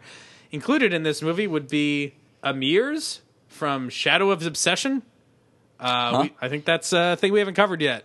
Fair enough. Uh, we see the formation of the Watchers, as well as a glimpse of the Kurgans as a race of people. Whoa. We see Mythos travel to Egypt and Albion. Uh, Cayenne from The Captive Soul is also featured in this movie. Also, we get to see a flashback of Mythos and Helen of Troy. During the journey, we find I out hear that- I hear she's pretty. She launched pretty, Helen of Troy. Launched some boats or Yeah, something? you look pretty, Ellen. You la- launched a lot of ships. Yeah. During the journey, we find out that the Kurgan was born somewhere along the Caspian Sea. In another scene, we see that the Kurgan's father tries to kill him and leaves him for dead. Later, we see the Kurgan kills him in revenge and takes the family's sheep home, Oh, I gotta get their sheep. claiming a bear got to him. We see that later, the Kurgan leaves his tribe and joins a group of bandits. This is hard to track. yeah. So the Kurgan's a bandit now. Tracking. at a is low it still like a gajillion BC at this point? Maybe. At a point in his life, Methos joins up with Kronos and is influenced by him. They eventually meet Silas and Caspian. We also find out that Kurgan became immortal and eventually encountered uh, a Bedouin Arab who taught him about his immortality. Methos and company enslaved Cassandra and wiped out her tribe, making her immortal in the process. Takni Ramirez was born in an Egyptian city. We see him become immortal by getting run over By a car. by a cart, By a truck. by a cart in the streets. And then we eventually see him receiving the samurai katana. The end. The end? the end. So What? plotless. I don't understand. I don't either. I like the idea of like a Highlander movie going way back and like tracking the first immortal. That's a cool idea. I kind of do. I don't feel like that's a reboot though. Yeah. Also, like I am very anti explaining things yeah. Mm-hmm. with in fantasy. Yeah. Like I don't need midichlorians. I don't need the source. It's one of those things No. like you just like ex- like accept it and move on because Yeah. like the more you think about it, it'll like fall apart on its own weight. yeah. it's better. It's like so infinitely better to have no explanation than even an okay explanation. An okay explanation isn't good enough. It's got to be like you either need to fucking nail it and it has to be awesome, or you're better off with no explanation. Yeah. Yeah. I kind of is generally my thought in fantasy. Like if it's an amazing reveal, cool. Yeah. But like midi chlorians, like suck it. Uh, I like in this, like I like the Mythos as a main character and the Four Horsemen, and like I feel like you could, definitely could make a Highlander esque movie that just deals with like like very heavy on the flashbacks. Like it's really about like what has this person lived through and what's what have they changed and how are they dealing with that in present time? I mean, you would probably need some sort of conflict. Like I mean, we see that in the TV show, like where Right. the conflict is more about like I didn't forgive you for this thing you did, and we get to just see flashbacks of Mythos' life throughout time about like, well, what is this? How has his life changed because of his immortality, and should he be forgiven or not? And like that's Right. the plot of the movie. So I mean, I kind of like that aspect of it. I feel Yeah. like there's something to this like deep history. I wish Yeah. there was like And a the- the concept conflict, of- like you said though. There's kind of no like like well, the movie just ends. You know what I mean? He gets his sword credits run. Yeah. also, like, I also like the idea of doing a prequel movie that, like, maybe maintains some of the continuity of at least the original movie, yeah. but it needs more substance on its own. Like, I could totally see a movie where, like, Mythos or Ramirez is the same character. Like, they're, they just are the same character and it all just takes place before Highlander. Yeah. That could work. Yeah. Uh, Um, like, that would make a lot of sense. And, like, you would just, like, have this Easter egg floating off there somewhere that, like, one day the events that you've already seen will happen. Yeah. But, like, it shouldn't be so dependent on it, I Right. guess. This comes from Tinsley. Hello, rewatchers. My reboot would follow the same formula of the original, but with some major improvements. Ooh. The opening would have Connor, Chris Pratt, meeting Facile, Ethan Hawke, Hmm. and discussing the prize instead of the fight from the original. Facile would then walk away being more level headed, but he would then be struck down by the Kurgan, Kurgan played by Jason Statham. Jason Statham.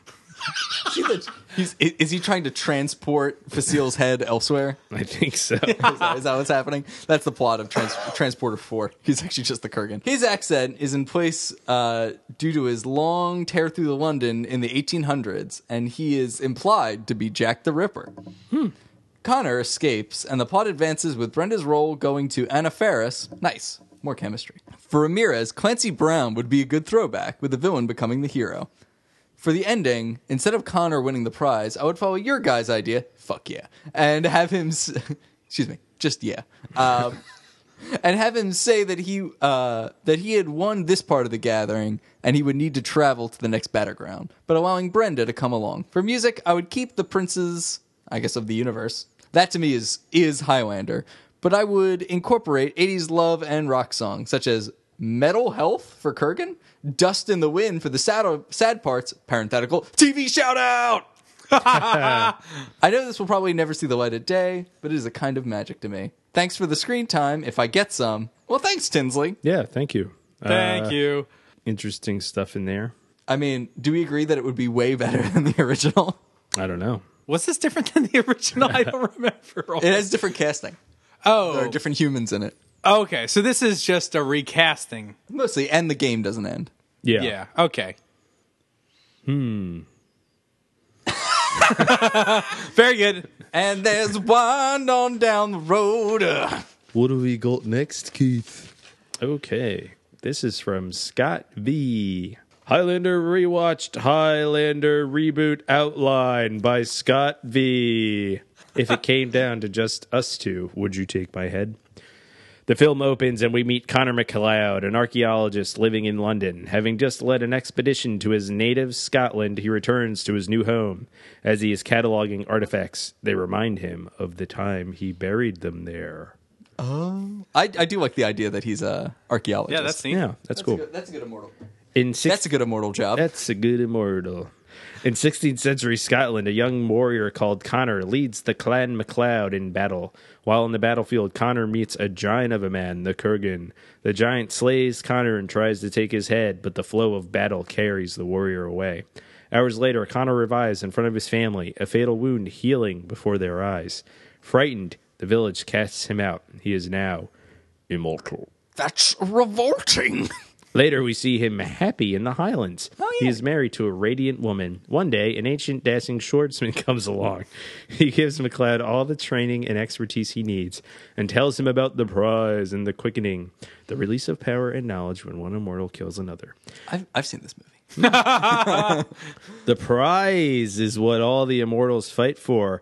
It will be given to the last immortal left alive, and the belief is that it will leave the victor as the most powerful thing ever. If the Egyptian Ramirez has a flaw, it's that he's greedy. He's always after something more more skills, more power, more women.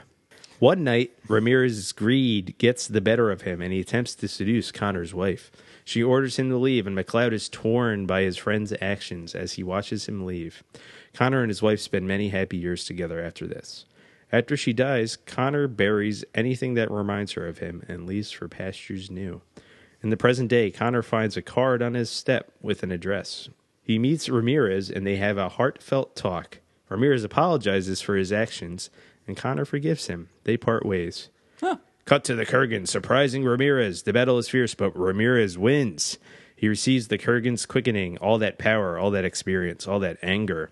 He goes on a rampage. Now that the Kurgan is gone, he starts actively taking heads. Connor does not approve, but believes that Ramirez is still good. Then he successfully seduces Connor's wife. Oh, Yikes. this is a whole like cuckold theme in this thing. Or Connor's fiance, excuse me. And the Still younger works. immortal sees red. He pursues Ramirez, and it becomes clear that Ramirez wants to be the last one standing. Knowing that his friend is basically gone, he fights Ramirez with all of his skill and disarms him. With his sword at- at the Egyptian's neck, he offers to let Ramirez live if he'll stop killing. Ramirez refuses, so Connor kills Ramirez. Now he must rebuild his life. He may be in pieces, but there are plenty of immortals out there, plenty of battles to be fought. In a world of uncertainty, he knows that he is Connor McLeod of the Clan McLeod. Cuckold McLeod. The cuckold. Cuckold McLeod. Cuckold. so this is like similar to uh, Kyle's reimagining. Yeah. yeah, the the flipping of Ramirez being a villain. It's only really different in that, and in that he's an archaeologist. Archaeologist. Or archaeologist ring pop. That's right. I like the idea of him taking his head. That intro- that's like from the series, the Dark Quickening sort Yeah. of thing. Like he took Yeah. a bad person's head, so it becomes bad. But then won't won't Connor come bad? Yeah, right. He's too tough for that. he's he's a better dude. Better dude. Totally rude, dude. Thank you, Scott. Thanks, Scott. Okay. Next, we got Heyo. Uh, submission from Jill. Jill S. Ready? We got Battle Royale meets Wolf's Rain. What meets what? Hmm. I don't know any of this. Battle Royale is Oh, a the- the Japanese Japanese movie. About, like, the world's worst high school. and book. Yeah, Yeah. And Picture Wolf's Rain is an anime. picture this. Two warriors locked in battle. I'm there with you. Both incredibly powerful, both incredibly skilled. One grins like a madman and fights like the devil. The other fights like a devil too, but his smile is feral like a wolf. Oh, so we got a wolf versus a devil wolf, or a devil versus a.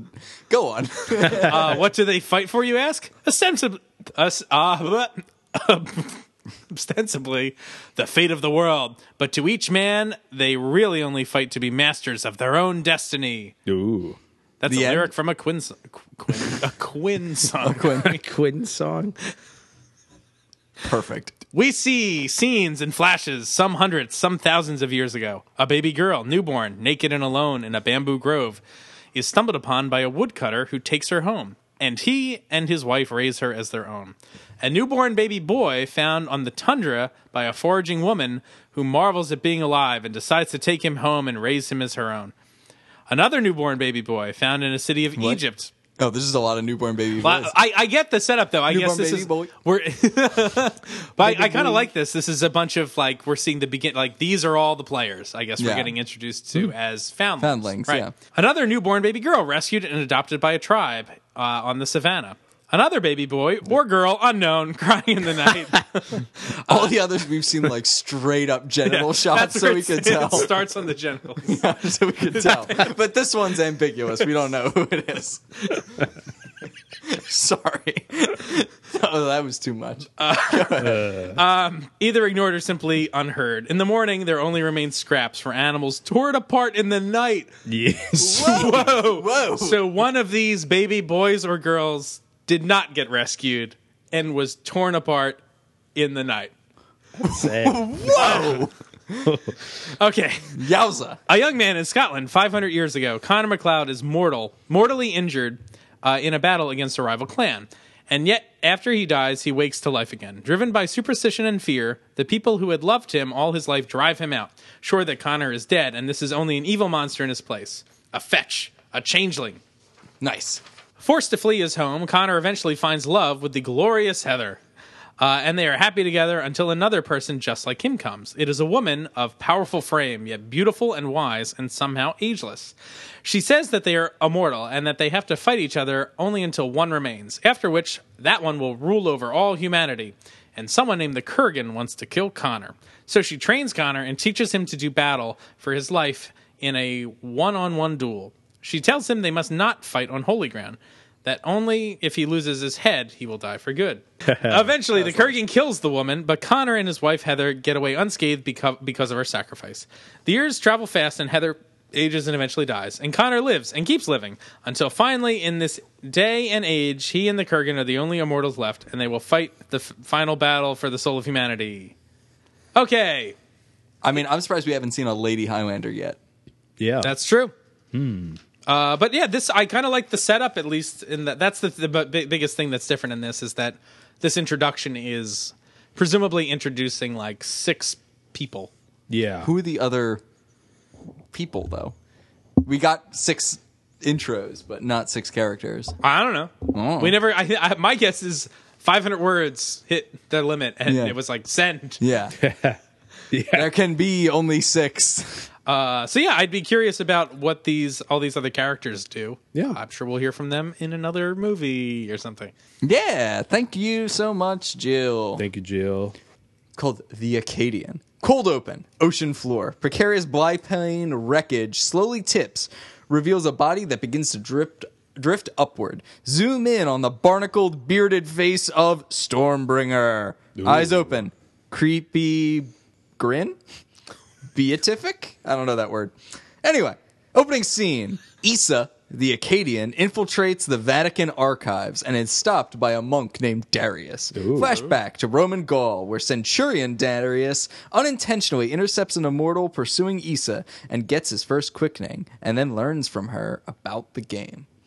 Present, Darius gives her a Watcher Codex and warns that those who pry into the mysteries of the game's origins risk the wrath of the judges, grim spectral figures who enforce the rules. Ooh. Intertwine plot lines. Uh, investigate ancient ruin, temple slash arena.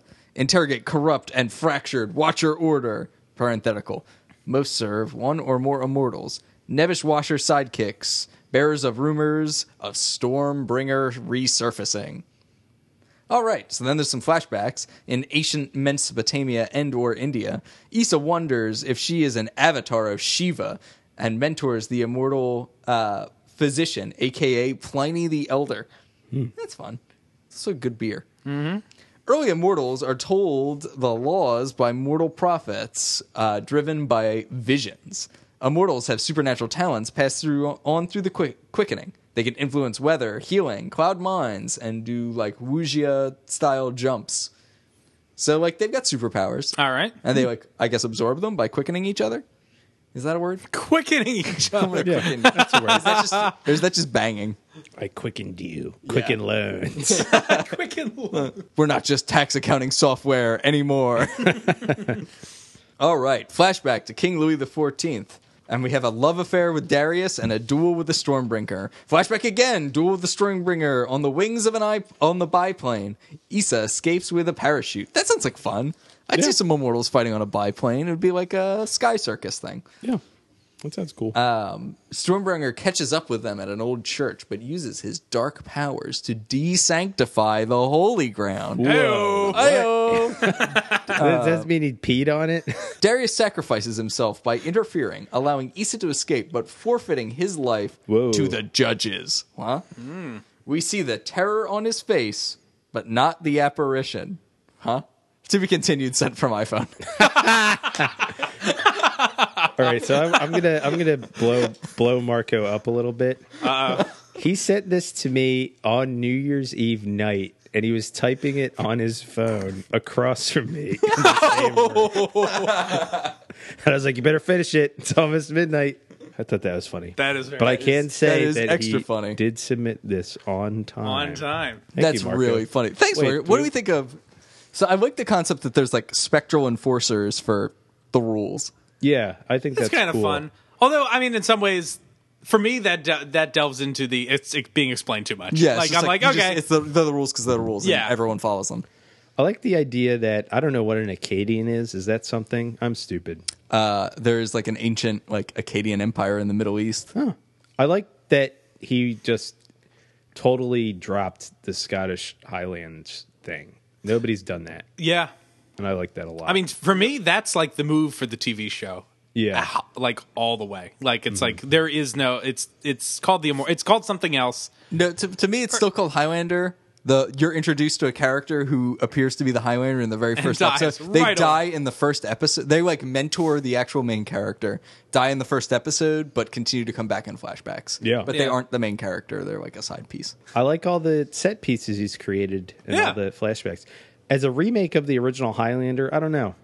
It's Well, it's just close. A, it's a it's not a it's not a remake, but it it's a is a reboot, reboot. of Right, the you're franchise. right. So like, I think that's Yeah. perfectly cool. Oh, yeah. and I like that it goes away from the script entirely. yeah, yeah. Took some risks. Me too. Yeah. I like that. Cool. Good job, Marco. All right. Polo. this one's from Matthew W. There can be only one Brain Eater. What? Connor McLeod is the last immortal left on Earth. However, in a freak boating accident, Connor is decapitated. the quickening caused by this last immortal death pr- produces such a large surge of power and energy that actually brings every immortal back from the dead. but not Connor. I guess not. the only catch is they are headless zombies with a thirst for human brains. now all of the headless zombie immortals, including freshly zombified and headless Connor McLeod, must fight to the last of them to win the prize. The final zombie immortal shall feast on the succulent brains of the living for all eternity. All your favorites are back. The Kurgan, Ramirez, and all the other immortal dudes that were cut from the first movie. watch them Brilliant. watch them slowly shuffle towards their adversaries. Bound over obstacles, eventually, easily lose limbs yet stay in the fray. All in the quest for that luscious brain matter. How do they eat the brain matter? Because they don't, have, they don't have heads know. themselves. you can be certain that even They with just put it in their throat Yeah, holes. drop it in the throat hole. Ugh. you can be certain that even with such an outrageous plot, this movie will deliver a far better Highlander experience than the source. That's No joke. This was great. This is one Yeah. of the This best. is great. You I submitted this as a enjoyed joke, this. and it's like I like this more than your serious submission. His serious one was the one where the Kurgan Ramirez has like an order of good immortals that the Right. Kurgan betrays. four more left, guys. Four more left. Four more left. Four more left. All right, this one is from Zacho. Zeko. Ayo. Wacko Zacko. Does he Let me hear hear you that say, all the time? "Ayo, Eh, Highlander reboot pitch. Start with intro credits, rolling white. All right, very good. uh, rolling while passing through a flashing thunderstorm. Slowly, you start to hear clashing of metal, then shouts of exer- Ecstasy? exer- Ecstasy? exertion. They're just banging. Oh boy. Revealed through the clouds, you see a man and a woman fighting on a skyscraper and realize the flashes are coming from their sword clashes. Rascally looking man is using a katana and wears a trench coat. Woman a is wabbit. using Woman is using a claymore. The woman is mortally wounded but narrowly reverses the fight, beheading the opponent. Woman estab Woman, this is written. Woman established as pregnant. Bonus knows. You, you can read. I believe in you. woman, Don't, don't blame the script. Woman established as protagonist. That's the sentence. Quickening proceeds to obliterate top floors of building with lightning. You see her awaken with a gasp in the rubble with a close up shot. Cut to title card. So, this reimagining of Highlander is going to be a bit different. Nice. it's going to take the elements we know and love and combine them with Arthuri- Arthurian legend, another topic full of immortality myth. Our protagonist is going to be a 20 something Scot woman living in London. See, nice. Finally, someone doing the Lady Highlander. Not us, even though we complain about it all, all the time. Yeah, none of us did it. She's a history professor, a la Indiana Jones. She wants to protect the past, and she's lost so much of her own. Absolutely no, no law enforcement will be present in this movie. that is in Yes. bold. This is a this is a lawless land of London. That's awesome. Uh, in this iteration, immortals will have extraordinary capabilities, such as increased strength and reflexes. A sword in the hand of an immortal is similarly enhanced beyond just steel. The devastation left behind from quickenings will reflect this power. Act 1. We establish the backstory of the protagonist. Protagonist was born in 1300 Scotland during the Rebellion Wars. She initially died trying to avenge her family after watching them get butchered by the English. She's taken in by a mysterious mentor. Antagonist is introduced by killing her family. In present time, Mystery of the Gathering and the prize will be laid down, along with hints of a looming threat and an extremely powerful immortal. Act 2. We'll I dig think this has like an act breakdown. This is the Yeah. first time someone's done that, including us, and it's smart. Yeah, it smart, is. smart, smart, smart, smart. Uh, Act two, we'll dig into the backstory of the mentor and antagonist, who are M- M- Mordord. Nope. M- Mord- Mordred? Mordred. Mordred. Mordred McLeod. Mordord. From Mordor to your door. Mount Doom. I can't read. It's a problem. One does not simply walk. Into Mordord. to Mordord. Hand me the ring, little halfling. I just want to hold it. Yo, let me see that for a minute. so we're introduced to the mentor and antagonist, who are Mordred and Arthur, respectively. Arthur is an immortal fighting for the prize so he can conquer the world. He's warred under all the great generals of Western civilization, vying for an ultimate empire. The court at Camelot was Arthur's trusted Roman lieutenants in the machine of his conquest. Mordred was raised by Arthur as his protege, since his immortal spark was detected, learning from Arthur's millennia of experience. Eventually, Mordred betrayed Arthur, becoming sickening, sickened by his brutality and bloodlust. Mordred nearly killed Arthur, Arthur, just like legend has it, but was slain himself, becoming immortal. Why Arthur didn't finish him there, we may never know. Uh, this would happen later in Mordred's life to allow for awesome old guy mentor role. nice. Hmm? The myth of the Holy Grail may have started when Arthur was literally cleaving stone with his sword. Through the ages, Arthur manipulated events to have him be shown in a positive light. Arthur remained in England since deciding the island might finally offer him the best chance of ruling the world. It nearly did, with the British Empire spanning so wide under his influence. Mordred trains protagonist as a true and just knight. Montage! Exclamation point. Montage We need a includes a, special montage. move and how to counter it. Yes, You yes, love it, yes. Kyle. We see Arthur hunt down and kill Mordred. Protagonist narrowly escapes. Act three. We have Arthur finally confronting protagonist. Love interest will be killed. Suck it, love interest. Love interest should be another immortal. Would allow for some excellent flashback material. Maybe show them losing an adopted child to make the low point in a darker film. Uh, epic showdown will take place at Stonehenge. It's where the gathering pulls them. Drop hints through the movie that Stonehenge is older uh, than people realized. Could be linked to the source. Special move we used to win the fight. Stonehenge was from Zeist. Yes. Uh, preferably drop some awful joke about how author has never lost man to man combat and protagonist says she's a woman. Yeah. Protagonist wins the prize, which allows for one's deepest desire to come true. Hers is to be able to be with her family and grow, grow old with them. Her fallen love interest and adopted child are reborn. Protagonist and love interest are now mortal. Finn. I like it. Yeah. I like that a lot. I There's Oh, like that- definitely some like really cool stuff in this. I like the opening. I like the opening's great. I like that we got Lady Immortal. I Yeah. like some of the mythological stuff is kind of neat. I feel like some of the Arthurian stuff is like confusing the issue. Like we don't really need it to be Arthurian, do we? No. I think the idea is that we're taking like big figures from history and making them immortal. Yeah. Mm-hmm. It does And then- it and does then it's- muddle the mythology a little bit. Though I think it's fun that how like English centric it is. Yeah. Yeah. That's, kind of fun and like creates like a targeted atmosphere for it. Like this feels like Guy Ritchie's King Arthur 2. Oh, yeah. Wasn't that coming out? I yeah. What? Guy Ritchie. Like this feels like more of a King Arthur reimagining or something Right. than a Highlander one. A little bit. Hmm. To me anyway. Interesting job, Zacho. You Good went job. different. And we I'm like it. into it. By the way, Is- we haven't is talked the main about character Morgan Le Fay. we haven't talked about how we've been scoring these. Uh, just to let you know, because we're all taking copious notes on each of these. Copious, boundless. uh, So notes. w- everyone has scored on three categories. Uh, it's creativity, appearance, and taste. so that's how we're working it. All right, this one comes from Avner. My Ruby, rebeat, rebeat, beat, beat, beat, beat, boo. Ribby, ribby, beep, beep, Yeah. ribby, rebeat. My reboot would be a bit different. First, I would have more focus on Ramirez. His backstory uh, would vary quite differently. For instance, he would first encounter the Kurgan at the Battle of Hastings in 1066. Yeah, suck it, Harold. Yeah, Hastings trivia. Um, during the encounter, he would have a premonition that Connor would be the one to defeat the Kurgan, not he. He'd spend years seeking Connor out and find him in exile of the Clan MacLeod in the 1600s.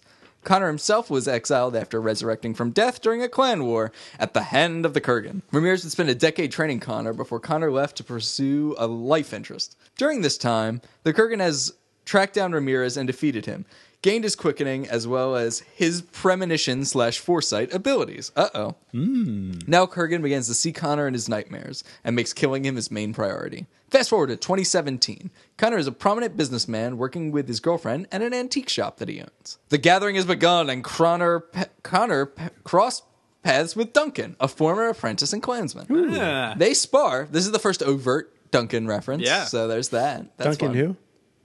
Oh, uh, Duncan McLeod. Of Oh, the Clan McClown. you know, it's like a same clan, but it's a different vintage. I see. Connor's current love interest is being stalked by the Kurgan. As they catch up at Connor's, dunk, uh, Connor's Duncan informs him that he has fought the Kurgan, and the Kurgan is, has become very powerful. As Duncan explains, he barely escaped from his life due to Kurgan's increased ability, due to increased power gained from numerous quickenings. Duncan elaborates further that among the Kurgan abilities, he can cause one to see illusions. He also has telekinetic power over objects. This is a little Highlander 3 thrown in there. Yeah, he's got some magic does that skills. happen? The it's actually just warlock? X Men. or the sorcerer? What is it? Hmm. The sorcerer? The Final Dimension Sorcerer, or whatever it is. Mario Van Peebles is actually a Slytherin. That's actually the tagline. Cole and Mario Van Peebles is a Slytherin. Parcel tongue. All right. So Duncan would then move on as he is tracking his old foe. Connor would go visit his current love interest, only to sense the presence of the Kurgan, who kidnapped Connor's woman. Kurgan taunts Connor and they spar. Connor proves himself to be the better swordsman, but Connor quickly finds himself outnumbered as he faces off against old images conjured by the Kurgan. Kurgan escapes, inviting Connor to meet him at a secluded location to settle the score. This is like some season five stuff of the show. Days pass as Connor meets the Kurgan in an old warehouse. Only now, Connor is wielding Ramirez's katana. Kurgan again summons figments of Connor's imagination, but Connor presses the attack, not shaken by the ploy. Con- the Kurgan commands uh, his sword with telekinesis to fight Connor while he retreats to kill Connor's girlfriend. However, Connor musters his might, supercharging his weapon as it slices right through the Kurgan's blade. Oh, I was picturing like Mega Man. You gotta like charge Yeah. up. Charge you it gotta up. charge up that blast. Is Connor about to defeat the Kurgan with a Kamehameha wave? Yes. But is it as strong as his Gallet gun? Yes. can I now say I have no idea what you're talking about? Dragon Ball Z. Use your garlic gun. Connor reaches Kurgan just before he can harm love interest. Kurgan again summons figments, this time of himself, to fool Connor. But his sweat gives him away as Connor cuts him down and absorbs his quickening. Connor and his girlfriend return home to find that watcher Joe Dawson awaiting him. Dawson tells Connor that Duncan disappeared and is possibly dead. Connor asks how. Joe replies he went looking for a friend of his named Amanda, and she was rumored to be searching for a Methuselah's stone. Sequel. Squeakquel. Chipmunk. This is the second person that has like um, made the the katana a little something special. Like, Like, someone the, else the had the decision to use Ramirez's katana is significant. Yeah, I like that. I mean, like the idea that he has a special weapon he fights with is a cool mythological sort of thing. yeah. It's his sword in the stone. Yeah. His Excalibur Methuselah Hmm. stone? Yeah, his sword in the Methuselah stone. That's actually that's right. He got it from the Lady in the Lake. Lady and the Tiger in the Lake. Next, we have an entry We're from ridiculous. Lee Fillingsness. So here is my treatment for a reboot of Highlander. There were several elements touched on in the movies and the shows that seemed underutilized. That with a clear idea of the direction to show you could incorporate what? you can do it, Eamon. I believe in you. Everyone makes fun of me for reading. It's is not easy. Everyone makes fun of me for reading, is what you said. They're like, Keith, you're such a nerd. You're reading all the time. What a piece of shit, man. You gotta play football. Football touchdown. And play pogs. That's what all the kids are doing. doing. Home run. So here's my treatment for a reboot of Highlander. And then they say the show this will also use story techniques from other shows which would be able to tell a deeper and fuller story about the world of the immortals. Uh, is the is the, the thing it's borrowing from another show having a good script? Is that Yes, I, I don't know.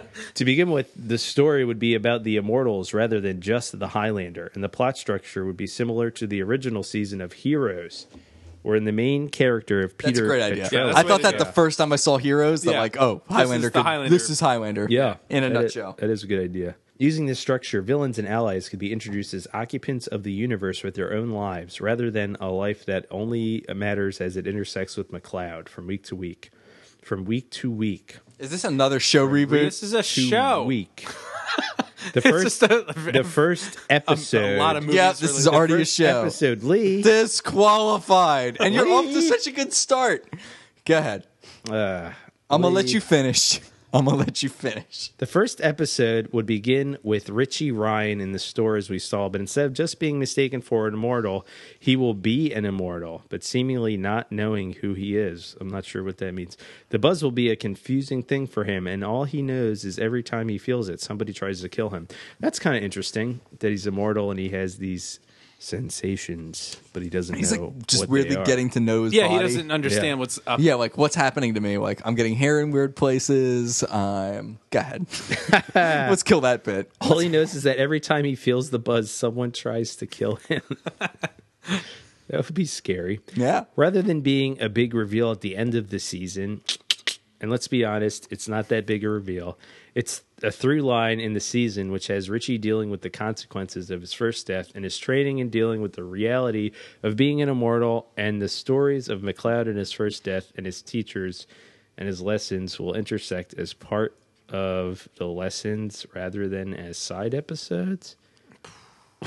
what? You're killing me here, Lee. I think it's still for a movie. I think it's a 22 part movie. 22 part movie. When we get to the episode about Quentin Barnes, we get the twist. Oh, we get to the episode about- So there's definitely an episode about it's me, Quentin And Barnes. we're, we are just redoing the original one. But it's not Michael Moore's alter ego killing everyone. It is It's in Michael fact- Moore, the liberal Yeah. activist. It is in fact Richie, who has been stalking and killing people using elements from Kenny and Felicia Martine's character arc. What? Who's Kenny? Oh, the. ki- Ah! South Park character? no. Oh my god. Isn't Kenny the kid? Oh yeah, from season three's episode. I forget what it's called. Yeah, Child's But wait, Play. so Richie's the bad guy? Uh, yeah, you can set up Richie as the recurring villain throughout the series and can in some way receive his redemption through a series long storyline similar to Christian Kale's character in Angel. So Is wait, Angel the TV show Angel? yes, I think so. The Boofy spinoff? So does he have multiple personality disorder like Quentin Barnes? Is that what's going on? I don't, I can't. Or is the shock of becoming immortal Redempt, redeemed. redempted? Redempted. Redacted. Redempted. He's redacted. He's redacted in that he removes the Quentin Barnes part of his character. Using deeper dives into the past than just what McLeod has experienced, we can have characters like Darius and Constantine know one another and tell the stories of newly appearing immortals that could travel from storyline to storyline, much like Xavier St. Cloud cross paths with McLeod in World War One and Tunzania. And we can see how these big bads interacted with these men in ancient times and how some of them might have once been good men corrupted by the game itself. I mean, that's an interesting idea. The quickening is never This is really a- sounds like a explained. Oh, long movie. though. Yeah. the quickening is never really explained as anything other than a bit of electricity. Huh? But what if the quickening itself was a participant in the game, drawing people to one another and in some cases instigating the fight? An immortal would have to master his technique as well as control the essence of his quickening, and maybe it could be, be, be, be, be, be maybe it could be the equivalent of the Dax symbiote. oh, wow. This is a real universe mashup. Yeah. We've got Angel, we've got DS9. Or the Goa Uld in Stargate. I Oh, Whoa. wow. Stargate. pronounce that. Go. Yeah, you nailed it. where the quickening interacts with the host and the life experiences of the slain opponent become a part of the host, which will make the dark quickening an ever present risk for immortals. This could also help explain Mac's retreat from the game as much as any guilt he felt, and it could also help explain Darius and brother Paul would hide on holy ground. I'm sorry, Lee, but this is a TV show and not a movie. He writes some more here that I'm not going to read. And then they say, so yeah, my treatment was longer than 500 words, but I can make these stories last for seasons. Lee, your submission was 856 words. and it's a TV show. I'm sorry, Lee. I thank you for writing in. And now Yeah, I'm we- interested. We, we really appreciate everyone who participated sincerely Oh, yeah. and genuinely. You are not winning, Lee, but we do really, we really appreciate that you wrote in. You're great. We mean that sincerely, and we hope you f- keep listening. All right, we got one more, guys. This is the last one. Oh, yeah. All right, I've got a Vince- boner just thinking about it. Go Vince ahead. writes in. Yeah, Vince. Vince writes, "Hey guys, just giving you my quick off-the-cuff reboot ideas since it's almost deadline time. I would start off like the 1986 movie, but instead of being a wrestling match, make it an MMA match. uh, so maybe you can get a tie-in with UFC for promotion. Yeah, I like that's you're the playing only the long game. I like it. That's a good Um, idea. He's thinking prom- cross promotions. That's actually going to be his entire thing. Next, he's It's going just a to pitch. product placement. He's, he's going to pitch him on action figures. This is what gets movies made, though. Ronda Rousey is the Kurgan.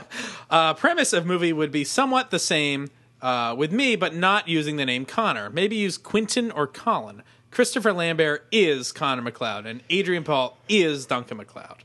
The quickening would be like an EMP, so it would destroy any camera or cell phone transmissions in the area. I think we Nice all like thought. that. We've we've Yeah. all talked about that before. Yeah. That that's like probably the good. best way to make this modern. Yep. I would also bring in the Watchers to the movie. McLeod would be killed in Scotland during a f- during fighting with Robert the Bruce against the English. The main enemy would be an ancient immortal fighting on the side of the English, as they were the rising empire of the time.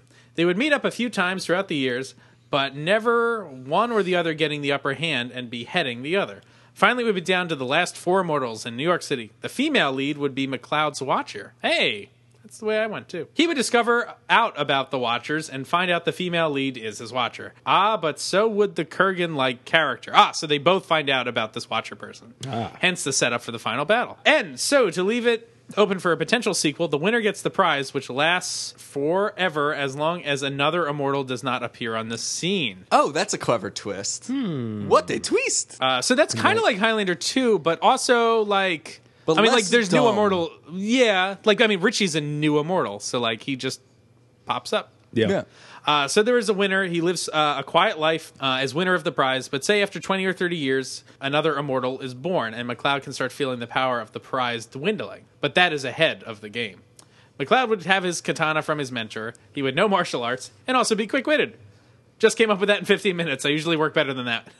or I usually work better that way. Lol, Vince. Keep up. Hey, thanks, Vince. Yeah, Thank keep you, up the good Vince. work, and thanks for all you do for the fans. I dug that. Yeah. Yeah. No, that, That's good. that was good. I like the EMP quickening thing a lot. Yeah, that's a good point. I like the idea of that you like gain power and it like dwindles though, Yeah. which is kind of neat. It's like not permanent. Yeah, and that would like I think tie in the idea of like the, the quickening is what like fuels them as immortals. So it's like he's losing it, and as such, it's populating the earth with new immortals. As your quickening juice runs out, Yep. it goes into other people like groundwater. So that was all the submissions. We had a lot of great ones. Thanks everybody. Yes, thank you. We had a lot that didn't follow the rules. Four disqualified submissions. Right. So read the instructions first is the takeaway from this podcast. We're such jerks. Are we? Yeah. The rules weren't hard. I mean, they're easier than the rules of the game. So it's that time of the show, guys, when we must. Name a winner. Yep, there can be Only, one. one. Who's it gonna be?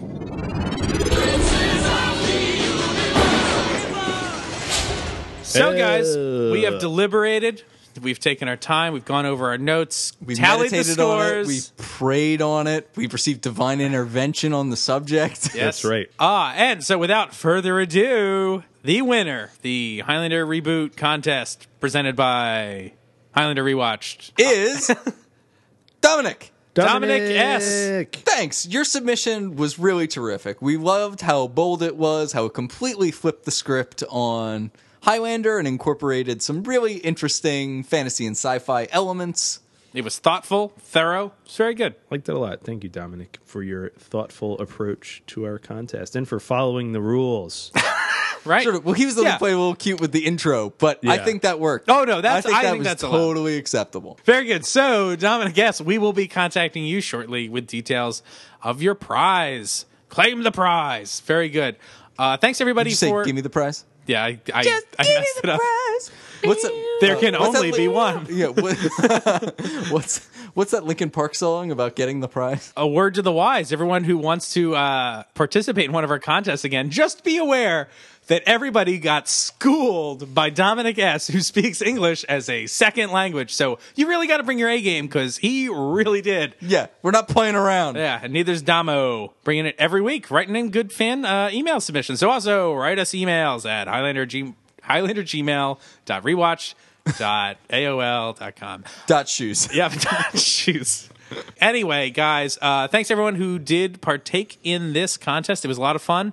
We're glad everyone's you know took the time to submit these. They were a lot of we fun to do read. Really sincerely Yes. appreciate it. Yeah. I know we've been lighthearted about the whole thing, but the fact that you participated means a lot to us. You're all great. We treasure you as part of this community. Very good. So uh, we'll maybe be doing some more contests in the future. So stay tuned, and uh, maybe you'll win one of those. Ah, very good. I've been one of your rewatchers. I'm Keith. This is Kyle. This is Amy. Bye.